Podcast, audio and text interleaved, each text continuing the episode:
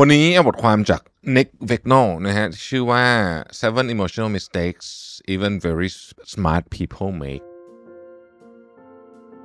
เป็นประเด็นที่ผมรู้สึกคนยุคนี้ให้ความสนใจมากขึ้นแล้วกัน เรื่องเกี่ยวกับการจัดการกับอารมณ์ของตัวเอง ซึ่งไม่ได้ง่ายเหมือนที่พูด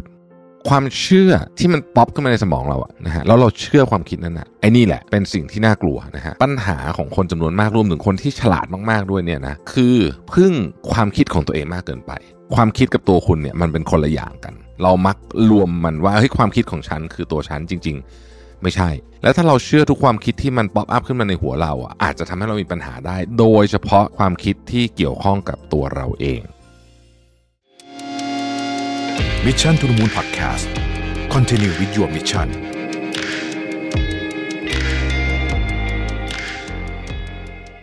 สวัสดีครับยินดีต้อนรับเข้าสู่ Mission to the Moon Podcast นะครับ คุณอยู่กับรวิทยหานุสาหะครับ วันนี้เอาบทความจาก Nick v i g n o นะฮะชื่อว่า seven emotional mistakes even very smart people make ปกติบทความแนวเนี้ยผมจะอ่านใน 5 minutes เยอะนะฮะ แต่ว่าวันนี้ผมว่านี้น่าสนใจดีแล้วมันยาวด้วย ก็เลยเอามาอยู่ใน Mission to the Moon นะฮะเอ่อเป็นประเด็นที่ผมรู้สึกคนยุคนี้ให้ความสนใจมากขึ้นแล้วกันนะฮะเรื่องเกี่ยวกับ การจัดการกับอารมณ์ของตัวเอง ซึ่งไม่ได้ไม่ได้ง่ายเหมือนที่พูด แต่ละข้อเนี่ยที่ผมกำลังจะอ่านเนี่ยนะฮะมีความแบบถกเถียงกันได้ด้วย อ่านบางทีเรารู้สึกว่า เอ๊ะ มันอย่างนี้จริง ๆ หรือเปล่า เพราะฉะนั้นที่ผมอ่านเนี่ยก็คือความคิดเห็นของผู้เขียนก็คือคุณนิกวิกนอลเนี่ยเท่านั้นนะฮะถูกผิดเราไปตัดสินกันเองนะฮะอันที่หนึ่งเขาบอกว่า believing your thoughts อย่าลืมว่านี่คือ หัวข้อมันคือ mistake นะหรือข้อผิดพลาดนะฮะดังนั้นกำลังที่อ่านทั้งหมดนี้คือสิ่งที่เรียกว่าเป็นข้อผิดพลาดในความคิดเห็นของผู้เขียนนะครับเขาบอกว่า ความเชื่อที่มันป๊อปขึ้นมาในสมองเราอะความคิดของเราอะนะฮะแล้วเราเชื่อความคิดนั้นอะไอ้นี่แหละเป็นสิ่งที่น่ากลัวนะฮะฟังดูแล้วแบบเฮ้ยทำไมอะมันเป็นความคิดของเราทำไมเราถึงจะไม่เชื่อนะครับเขาเริ่มต้นมาบอกว่าปัญหาของคนจำนวนมากรวมถึงคนที่ฉลาดมาก ๆด้วยเนี่ยนะคือ พึ่งความคิดของตัวเองมากเกินไป ฟังถึงตรงนี้ก็อาจจะงงว่าอ้าวเราไม่พึ่งความคิดของตัวเองจะพึ่งความคิดคนอื่นหรืออย่างไรนะฮะคือมันเป็นอย่างนี้มันเป็นอย่างนี้ คือก็บอกว่าไม่ว่าคุณจะฉลาดฉลาดแค่ไหนก็ตาม ความคิดกับตัวคุณเนี่ยมันเป็นคนละอย่างกัน เรามักรวมมันว่าเฮ้ยความคิดของฉันคือตัวฉันจริง ๆ ไม่ใช่ และแม้ว่าคุณจะฉลาดมากๆก็ตามเนี่ยบางทีความคิดของคุณอาจจะผิดแบบมหันต์เลยก็ได้ แล้วถ้าเราเชื่อทุกความคิดที่มัน pop up ขึ้นมาในหัวเราอะแบบว่าป๊อปขึ้นมาในหัวเราแบบนี้นะฮะ มันก็อาจจะทำให้เรามีปัญหาได้ โดยเฉพาะขีดเส้นใต้เลยว่า ความคิดที่เกี่ยวข้องกับตัวเราเองนะครับ ถ้าพูดถึงเรื่องอารมณ์ ความคิดอะไรที่เกี่ยวข้องกับตัวเรา เช่นนะครับ เราอาจจะบอกว่าแบบฉันรู้สึกว่าฉันแบบเป็น loser ไม่มีใครเคารพฉันนะฮะเราก็จะรู้สึกแย่แล้วในที่สุดมันก็อาจจะเป็นอย่างนั้นจริงๆก็ได้ เพราะว่าเรา มันมันมันยิ่งทำให้เราไม่ให้เกียรติตัวเอง ไม่เคารพตัวเองมากขึ้น หรือเราจะบอกว่าสมมติพรุ่งนี้เรามี present ใหญ่นะฮะแล้วเรารู้สึกว่าพรุ่งนี้ฉันจะต้องทำ present นี้พังแน่ๆความคิดนี้ป๊อปขึ้นหัวมา ถ้าเกิดว่าเราปล่อยมันไปให้เราเราเชื่อมันด้วยเนี่ยนะฮะมันก็มีแนวโน้มที่จะทำพังจริงๆแหละนะฮะเพราะมันมาจากความเครียดของเรานะครับ หรือดีมันมีความคิดขึ้นมาว่า เออ เนี่ย แฟนเราที่อยู่กันมาสิบปีเนี่ยนะเฮ้ยสมัยก่อนเนี่ยเขาเคยทำเขาเคยทำอะไรแย่ๆกับเราไว้นะอยู่ดีก็คิดขึ้นมานะฮะนานมากแล้วเนี่ยนะ แล้วเราก็รู้สึกโกรธที่มันก็ไปทะเลาะกับแฟนเราอะไรแบบนี้ทั้งที่จริงๆแล้วมันมันเรื่องมันจะผ่านไปตั้งนานแล้วเนี่ยนะฮะดังนั้นเนี่ยสิ่งที่มันขึ้นมาในหัวเราป๊อปอัพขึ้นมาเนี่ยนะฮะอย่าเพิ่งรีบเชื่อ อย่าเพิ่งรีบเชื่อนะครับ คิดถึงก่อนว่ามันหนึ่งมันจริงเปล่าแล้วก็สองเราจากการที่เรารู้สึกแบบนี้แล้วเราเชื่อมันแล้วเราไปแอคชั่นต่อเนี่ยมันเกิดประโยชน์อะไรไหมนะครับเขาบอกว่าฝึกทำสิ่งที่เรียกว่า cultivate a healthy skepticism of your own thoughts ก็คือให้สงสัยความคิดในหัวเราบ้างคำว่า healthy คือคือคือไม่ใช่โอ้สงสัยทุกเรื่องงั้นไม่ไหวนะคือมันจะต้องมีตัวกรองที่เราเองอะประสบการณ์ของเราเองอะจะเป็นตัวสอนว่ามันควรจะสงสัยประมาณไหนนะครับ และสุดท้ายสำคัญมากเรื่องนี้ก็คือว่า ความคิดคุณเนี่ย แค่มันเป็นความคิดที่อยู่ในหัวคุณที่มันป๊อปอัพขึ้นมา ไม่ได้แปลว่ามันจะจริงเสมอไปนะครับ เพราะฉะนั้นอย่าไปเชื่อทุกอย่างมีตัวกรองสักหน่อยหนึ่งนี่คือข้อที่หนึ่ง ข้อที่สองเขาบอกว่า trying to control your emotions พยายามควบคุมอารมณ์ของคุณอะอันนี้ต้องฟังก่อนเพราะว่าการควบคุมอารมณ์ก็เฮ้ยก็ฟังดูเหมือนจะดีนะไม่ใช่โอ้โหเราโมโหปุ๊บแล้วเราก็จะออกไปทำงูงี้แต่ไม่ใช่ฮะคือความหมายก็คืออย่างนี้ฮะคือการควบคุมเนี่ยคือการกดมันเอาไว้ ซึ่งมันไม่เหมือนกับการที่เมื่อคุณมีอารมณ์โมโหขึ้นมาแล้วเนี่ยแล้วคุณสามารถที่จะไม่แสดงอะไรออกมาได้ ไม่เหมือนกันนะ การกดออกมาเนี่ยคือพยายามไม่ให้มันเกิดขึ้นเลยนะครับ เขาบอกว่าคุณไม่สามารถควบคุมอารมณ์พวกนี้ได้หรอกเหมือนกับที่คุณไม่สามารถควบคุมอากาศได้นั่นเอง การกดเอาไว้เนี่ยมันยิ่งเพิ่มแรงกดดันให้กับสภาพจิตใจของเรา ดังนั้นเนี่ยเราให้อารมณ์เนี่ยมันเกิดขึ้นได้สมมติสมมตินะฮะคือสมมติว่าโมโหใครขึ้นมาเนี่ยไม่ใช่ว่าเราก็พูดไอ้แบบความโมโหนั้นออกไปเลย หรือพูดอะไรแย่ๆออกไปเลย คือเราปล่อยให้ความโมโหเกิดขึ้นได้ แต่อย่าไปกดมันไว้ แค่เรา ควบคุมสิ่งที่เราจะทำเราไม่ได้ควบคุมอารมณ์ เราควบคุม action ของเราอ่าเออเออคำนี้แหละคือคำที่ดี เราไม่ได้ควบคุมอารมณ์ เราควบคุม action ของเราที่เกิดจากอารมณ์นั้นนะครับ อันที่สามครับ คือโทษอะไรก็ได้ที่ทำให้คุณรู้สึกแบบนี้นะครับ เช่นสมมุติว่าเพื่อนร่วมงานคุณพูดอะไรสักอย่างไม่เข้าหูคุณนะฮะคุณก็รู้สึกว่าเพราะไอ้ comment ที่ไม่เข้าหูคุณเนี่ยมันทำให้คุณโกรธนะฮะ หรือสมมติแฟนคุณลืมซื้อของวันครบรอบวันแต่งงานเออวันอะไรสักอย่างเนี่ยนะฮะคุณก็รู้สึกว่าหรือวันเกิดวันอะไรก็ได้เนี่ย คุณรู้สึกว่าเฮ้ยไอการลืมของแฟนเราเนี่ยทำให้เราเศร้านะครับ หรือมีรถปาดหน้าคลาสสิกนะฮะไอรถเนี่ยทำให้เราโมโห แต่ในความเป็นจริงทั้งหมดที่พูดมาเนี่ยมันไม่จริงเลยนะครับเขาบอกว่า ในช่วงเวลาหลายสิบปีที่ผ่านมา ตั้งแต่เรามีเครื่อง fMRI มีเครื่องอะไรต่างๆนานาเหล่านี้เนี่ยเราเข้าใจการทำงานของสมองมากขึ้นเยอะ สิ่งที่เรากำลังพูดไปเมื่อกี้เนี่ยเขาเรียกว่า cognitive meditation แปลว่าเราจะรู้สึกอย่างไรนะครับ มันขึ้นอยู่กับกระบวนการที่เรียกว่า cognitive meditation นี่แหละนะฮะแล้วมันแปลว่าอะไรนะครับ มันแปลว่า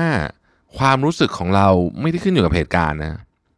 เหตุการณ์อะไรก็ตามใครมาพูดกับเราไม่ดีหรือว่าพูดดีหรือว่าคนไหนลืมอะไรหรือว่าอะไรเนี่ย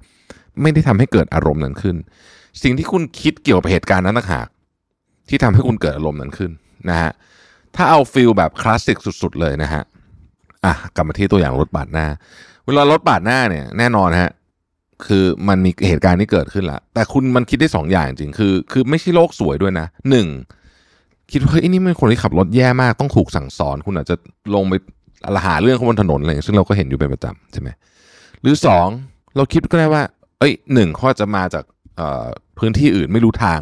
นะฮะเขาก็เลยอาจจะปาดหน้าเราเพราะเขาไม่รู้ทาง หรือเขาจะอาจจะรีบจริงๆก็ได้นะครับก็จะมีเหตุการณ์รีบจริงๆก็ได้เขาอาจจะอยากจะไปเข้าห้องน้ำหรืออะไรแบบนี้คือ พอเราคิดแบบนี้ปุ๊บเนี่ยไอเหตุการณ์ก็อยู่ตรงนั้นแหละเหตุการณ์ไม่เหมือนเดิม แต่อารมณ์เราจะต่างกันโดยสิ้นเชิงเลย นะฮะพออารมณ์ต่างโดยสิ้นเชิงเนี่ยผลของมันก็ต่างกันด้วย ดังนั้นอย่าอย่าอย่าพลาดว่าเฮ้ยเพราะไอคนนั้นทำแบบนี้ฉันเลยทำให้ฉันเกิดแบบอารมณ์ไม่ดีขึ้นจริงจริงมันไม่ใช่อย่างนั้นนะจริงมันไม่ใช่อย่างนั้นนะฮะที่สี่ครับ fearing your emotions คือความกลัวอารมณ์ของเราเองนะครับอธิบายแบบนี้นะฮะคือสมมติว่าคุณกำลังตั้งต้มน้ำแล้วกันนะอยู่บนเตาใช่ไหมนะฮะทีเนี้ยคุณเผลอไปโดนมันนะครับ คำถามคือความเจ็บนิดๆจากที่คุณโดนมันเนี่ย ความเจ็บตัวความเจ็บเองอันตรายไหมนะฮะตัวความเจ็บเองไม่ได้อันตรายนะฮะจริง ๆ มันเป็นวิธีการที่สมองเราอะสื่อสารว่ากำลังจะมีเรื่องอันตรายเกิดขึ้นต่างหากถ้าคุณไม่ทำอะไรต่อ แปลว่า สมมติว่าคุณไม่เจ็บแล้วคุณไม่เอามือออกจากนิ้วอะอันเนี้ยนิ้วคุณก็จะพองใช่ไหมอย่างนี้ร่างกายก็บอกเฮ้ยอย่างนี้อันตรายไม่ได้คุณความเจ็บอะมันเป็นมันแค่จะบอกว่าเฮ้ยเอามือออก เอามือออกเพื่อป้องกันคุณจากความอันตรายที่แท้จริง คือมือคุณจะพองนะครับ หลักการนี้แอพพลายได้เช่นเดียวกันกับการใช้ชีวิต อืมสมมุติคุณเลิกกับแฟนนะฮะคุณเลิกกับแฟนที่คบกันมานานเนี่ยนะครับ ถามว่าความเจ็บปวดของความเศร้าอะไรพวกนี้เนี่ย มันร้ายมันอันตรายไหมคำตอบคือไม่อันตรายนะ ไม่ต้องกลัวมันเป็นแค่สิ่งที่เป็นแค่บอกเหมือนกับที่คุณจะจับจานนั่นแหละ นะครับ หรือถ้าเกิดคุณอยู่ panic attack ถามว่าไอ้ความ panic นั้นน่ะมันอันตรายไหม มันก็ไม่อันตราย มันเป็นแค่สัญญาณเท่านั้นเองนะครับ เพราะฉะนั้นมันไม่ได้อันตราย keyword ที่เขาขีดเส้นใต้ไว้เลยนะเขาบอกว่า just because something feels bad doesn't mean it's it's bad คือบางอย่างที่เรารู้สึกแย่ไม่ได้หมายความว่ามันแย่เสมอไปนะเออนะฮะเพราะฉะนั้นบางทีเนี่ยเราไปทำสิ่งที่ทำร้ายตัวเองอย่างจริงๆอะเพราะเรา เข้าใจไปเองว่าอารมณ์ที่ที่เจ็บปวดเนี่ยมันเป็นความอันตรายเออนี่คือสิ่งที่เขาพยายามจะสื่อนะครับ อันที่ห้าคือเชื่ออารมณ์ของตัวเองมากเกินไปนะครับคำว่าเชื่ออารมณ์ของตัวเองมากเกินไปในที่นี้เนี่ยมันหมายความว่า คุณไม่มี circuit breaker นะฮะสมมติคุณรู้สึกแบบโอ้โหแม่งต้องเถียงไอ้นี่เลยว่ะแล้วพูดออกไปเลยโดยแบบเหมือนไม่มีเบรกอะนะฮะคือรู้สึกว่า ฉันอยากจะพูดคำนี้ต้องพูดเลยอย่างเงี้ยอย่างเงี้ยไออันนี้คือเชื่ออารมณ์เองมากเกินไป ซึ่งเออไอไอการการพูดโดยที่ไม่มี circuit breaker เนี่ยอันตรายนะครับเพราะว่าเหมือนที่คำโบราณเขาบอกอะนะคำพูดเนี่ยมันเป็นอะไรที่แปลกนะฮะก่อนพูดนี่เราเป็นนายมันร้อยเปอร์เซ็นต์เลย แต่ทันทีที่เราพูดไปแล้วเนี่ยมันเป็นนายเราร้อยเปอร์เซ็นต์เลยเหมือนกันนะฮะก็ที่บอกคือตัดสินอารมณ์ของคุณคือ judging your emotion นะอันนี้ก็เป็นอันที่ไม่ควรทำเหมือนกัน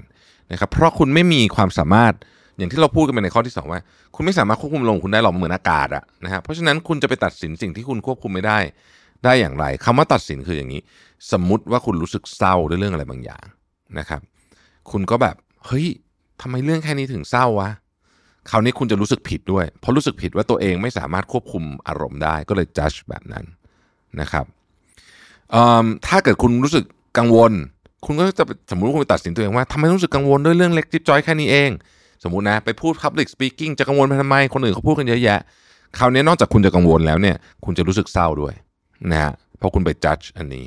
นะครับหรือบางทีถ้าเกิดว่าคุณมีความรู้สึกโกรธขึ้นมา แล้วคุณไปจัดมันเนี่ยคุณก็อาจจะมีความรู้สึกไอ้โกรธก็ยังอยู่นะ แต่คราวนี้จะมีความละอายขึ้นมาด้วยอะไรแบบนี้เป็นต้นเนี่ยนะฮะเขาบอกว่าการจัดอารมณ์ของเราเองเนี่ยนะฮะมันทำให้สถานการณ์อารมณ์ซึ่งมันไม่ดีอยู่แล้วเนี่ย มันไปยิ่งเหมือนเหมือนสุมโยนน้ำมันเข้ากองไฟอ่าประมาณนี้นะครับสุดท้ายนะครับเขาบอกว่าเวลาคุณโกรธคุณเศร้าคุณเครียดเนี่ยแทนที่คุณจะหาต้นตอของมัน คุณกลับไปใช้วิธีการฉีดยาชาแปลว่า คือสมมุติเราเรามีปัญหาเครียดมาก คือแทนที่จะหาว่าตกลงเราเครียดจากเรื่องอะไรไปแก้ปัญหาเรื่องนั้นเนี่ย เราใช้วิธีการแบบไปปาร์ตี้แทนไปกินเหล้าแทนอะไรเงี้ยสมมตินะสมมติ เออมันก็ไม่หายอะ เดี๋ยวมันก็เครียดอีกอะ มันแค่เป็นการเป็นการให้ชาไปในช่วงนั้นเท่านั้นเองนะครับ ดังนั้นการที่เราเพราะว่าเราไม่อยากเจอปัญหาที่แท้จริง หรือไม่อยากจะไปจัดการที่ต้นต่อปัญหา เราก็เลยทำให้ตัวเองชาชาๆไป คิดว่าเดี๋ยวมันก็คงจะดีขึ้นแต่ไม่อะมันดีขึ้นเฉพาะตอนที่เราชาแหละยาชาหมดฤทธิ์เราก็จะกลับมาเป็นเหมือนเดิมนะครับ เพราะฉะนั้นวิธีการจัดการที่ดีคือต้องไปจัดการที่ต้นต่อนะครับ ขอบคุณที่ติดตาม Mission to the Moon นะครับแล้วพบกันใหม่พรุ่งนี้ สวัสดีครับ Mission to the Moon Podcast Continue with your mission